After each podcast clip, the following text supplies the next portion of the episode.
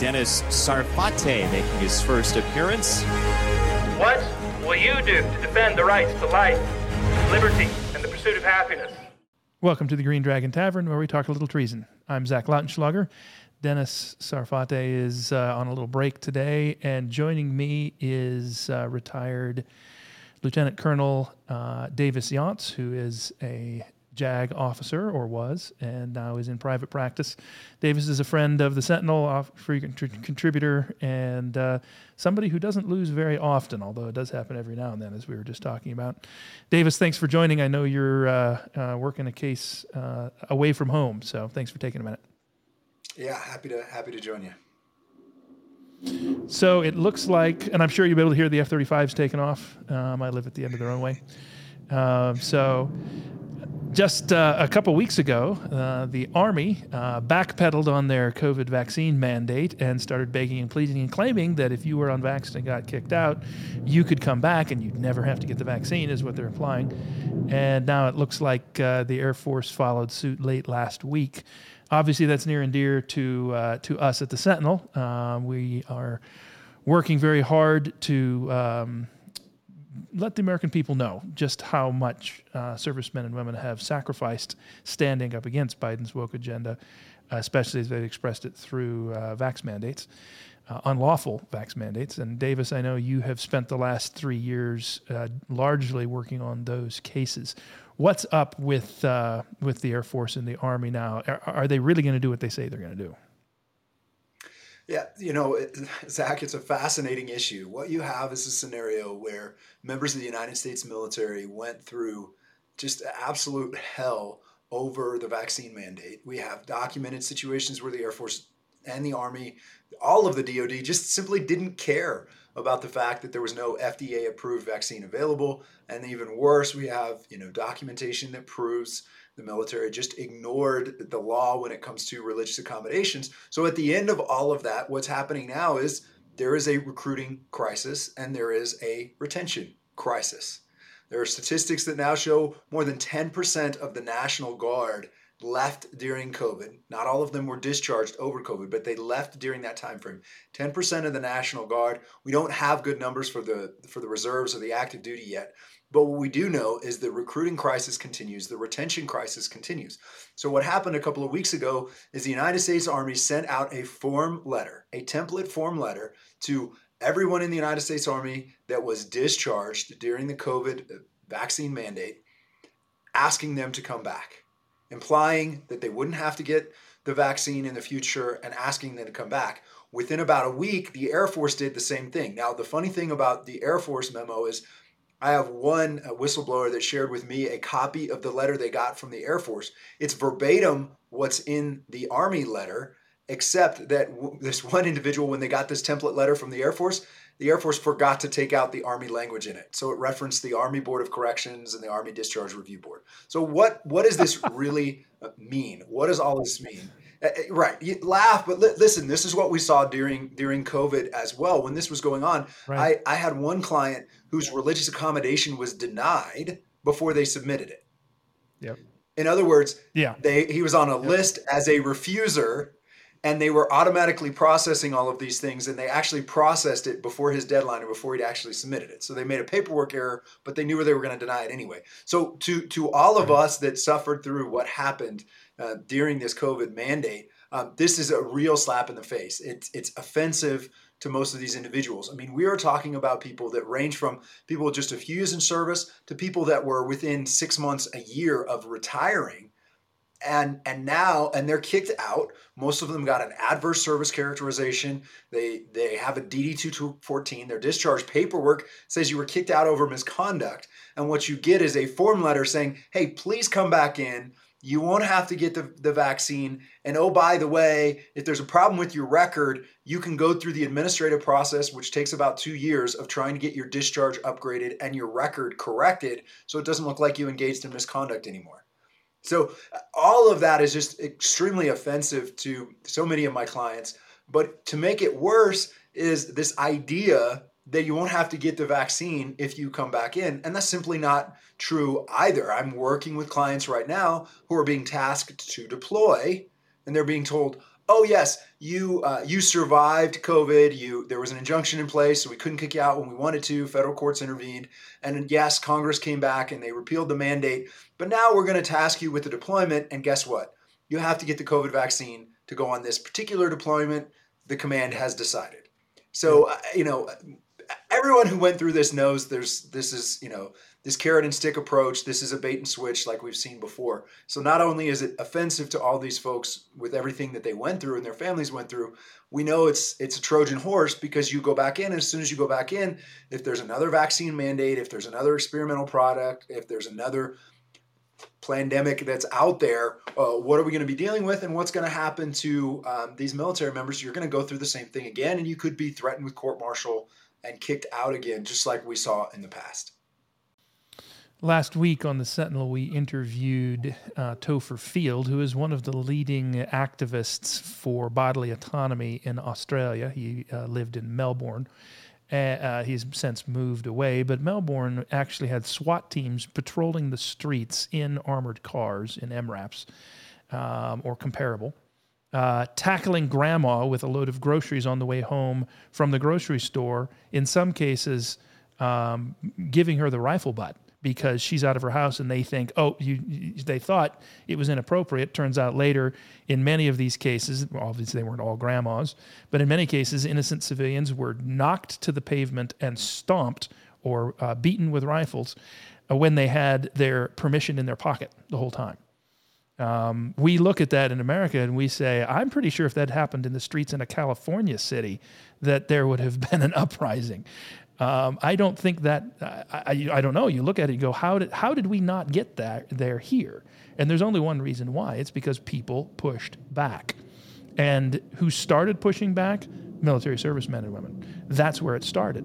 And it actually started, as you know very well, with Navy SEALs, which then spread to the rest of the military. And so it's easy to look at this and go, yeah, well, you know, first of all, military members are you sign a piece of paper that says they can basically do Nazi level experiments on you if they want to.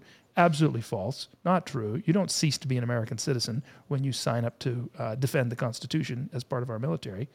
Uh, but then, if you can get past that objection, then the, the thought is, well, it's just the military, right? It's not like it's the rest of us. And we forget that, well, hang on, Biden did mandate the vaccine for nearly everyone, for anyone who worked for a, a company that employed over 100 people. And, you know, that was just a start. Where else was it going to go? So I don't think we can overstress enough the importance of pushing back, the importance of standing up and saying, no, that is outside your jurisdiction. You don't get to do that. And it is a tremendous amount of work. It is a tremendous amount of grief and sacrifice. And it's really something to see military service members now dealing with many of the same problems. Uh, the uh, deep state, or whatever you want to call it, I call just call them Marxists in government and in our military. Um, you, know, you can pick your pick your term. Um, but they are acting like Marxists. They are behaving like tyrants. And they're not just going to give up and go home. Now they're going to find another way. They're going to find another avenue. And so, uh, what, what are some of the best ways for people to stand up and say, no, I'm not going to do that? I know I'm not alone, and I'm not going to be railroaded either? First of all, I will say that what we need to understand about the, the vaccine mandate and what happened, and a lot of people still think, oh, it's just about a vaccine or something else. The real issue for so many military members was the fact that what the federal government was doing was illegal, right? This created a constitutional crisis where the executive branch was saying, we're going to do something illegal. We're going to ignore federal law when it comes to a strict prohibition on forcing military members to use an experimental medical product. That's against the law. Congress passed the law in the 90s. That's against the law. The second thing is the Religious Freedom Restoration Act requires the federal government to acknowledge and properly process religious accommodations. The military refused to, to, do that. So I say that when we talk about what to do and how to push back against tyranny in these situations, the first thing we have to recognize is this isn't ultimately uh, simply about a vaccine and whether or not people wanted to receive a vaccine. This is about a constitutional crisis where the federal government, the executive branch, the White House, was testing the limits of their authority to tell individuals what medicine they're going to receive into their bodies. So this is, I mean, there's so many fundamental questions that this involves. I mean, from a theological standpoint, we're talking about spheres of authority that were at issue here, the difference between the civil government's authority, church authority, family authority, all of that. But you also have a constitutional crisis that was created by a federal government not allowing Uh, people to exercise the rights that are protected and ignoring Congress and congressional mandates. So, what does it mean when we look at the lessons learned as far as how to push back when another mandate like this happens, when we see tyranny, Marxist level tyranny coming from the federal government? The first thing we have to recognize is in the United States, it is still we the people. And so we we can band together and we can push back. And ultimately, if enough people are unwilling to comply, if enough people are, are willing to say, no, I believe this is illegal and unlawful and unconstitutional and morally wrong what you're doing, if enough people stand up, it limits the government's ability to impose this level of tyranny on us. That's what we saw in the military. When Navy SEALs were willing to push back and stand up, that created a, a, a, rallying point for the rest of the military. And so many military members came back and pushed back and took a stand Navy SEALs, Coast Guard rescue swimmers. What happened is the military had to slow down. They had to slow down and they had to wait. They couldn't just simply impose this because there were too many people pushing back. And so the biggest lesson from this is, you know, we need to live our lives in such a way that we are prepared not to comply when this level of tyranny comes in. And we need to be building churches and communities around us so that we don't have to take this stand alone. Yes, that's right.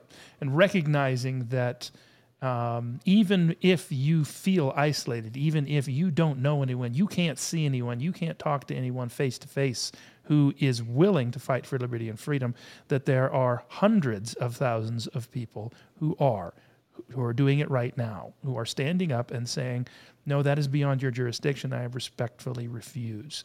It's also really important when we say that this is an unlawful order, that it's against the Constitution, it's against the law. Um, the reason that is true, and I couldn't agree more, Davis, you're absolutely right. The reason that is true is because uh, every individual has not only the right, but the responsibility to control what we do with our bodies. Now, I know this is really simple. These are the kind of conversations that I have with my two year old, that I have with my six year old. I tell my six year old son, who's a big, beefy kid, you're big enough now to change the world around you. When you swing your arm around, it does something. That changes something, and you're the person who controls that. Well, it's embarrassing to have to have that conversation with a general or with the president of the United States, for example.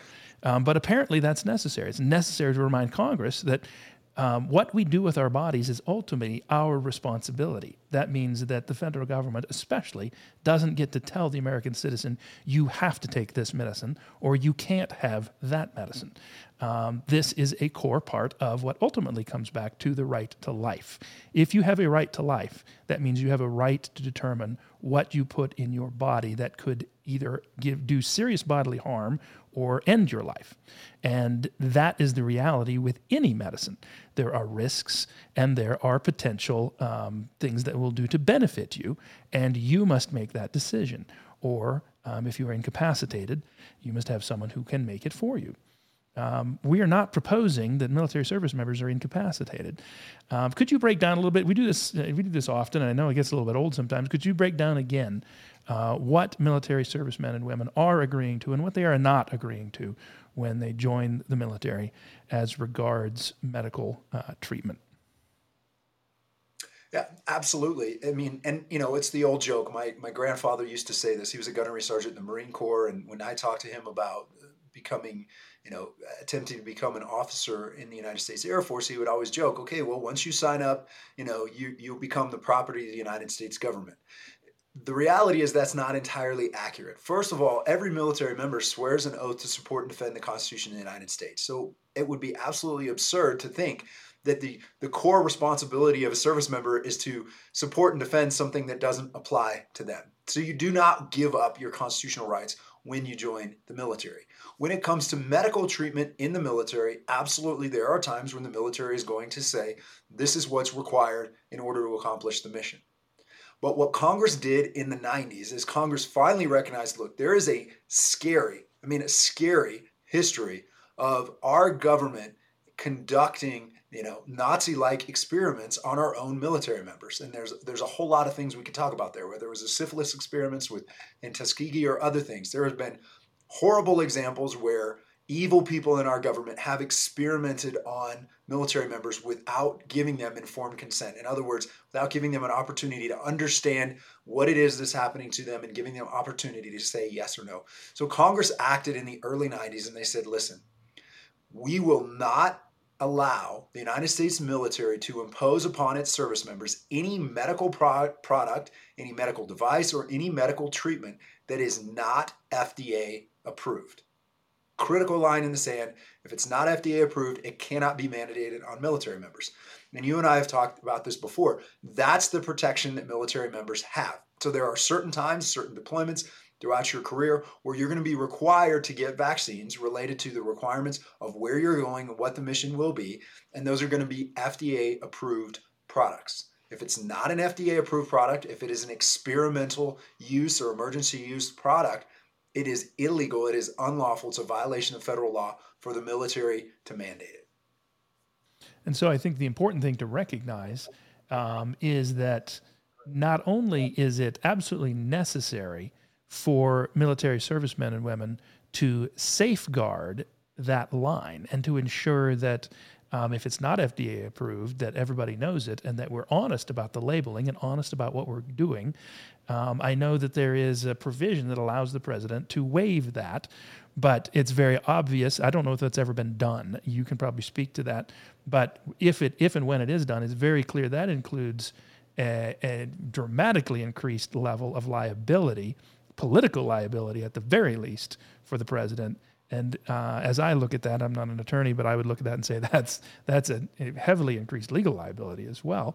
That did not happen, and so this is the this is the reality, and that's the first line in the sand. But I think it's equally important to recognize that it is a stopgap. Since when is it the federal government's job to say that this medicine is safe and that medicine isn't?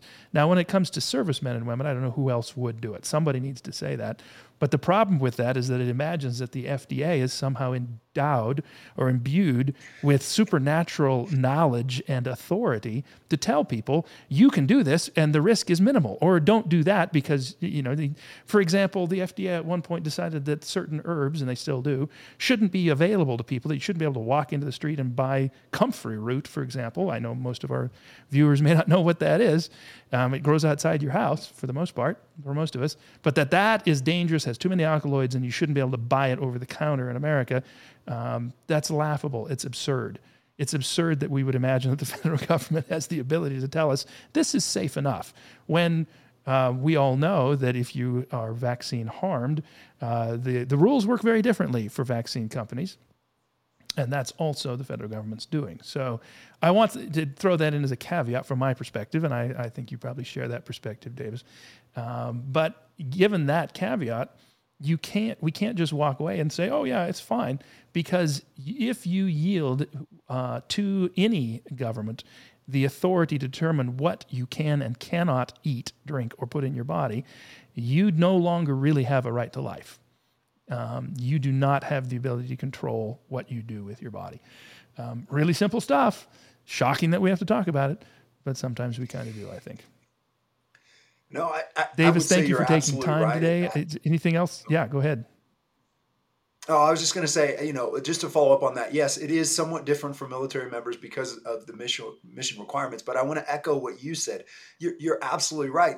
And there is a point at which the FDA is corrupted. If the FDA is corrupted and they're doing things that are immoral and they're doing things that are that are not right, then we have to call that out as well. And that happened. And That's what happened with the anthrax vaccine in the military. Not to go back to that, but one of the lessons we learned from that is the FDA improperly, they didn't follow their own procedures in issuing approval for an anthrax vaccine, which was devastating. I mean, there are 35,000 members of the military that either died or were permanently injured, permanent neurological damage from the anthrax vaccine and that was in the early 2000s and so we didn't learn so when we say you and i get together and we say listen we have to learn from these things we have to be prepared to push back and make sure we learn these lessons that's because it happened before it happened with anthrax and when i learned that and understood that it was shocking to me um, as part of the reason why i was so passionate about pushing back against this this emergency use authorization product being forced on the american people as well as the military so thank you very much for the time. I appreciate you covering this. It's always a pleasure, my friend.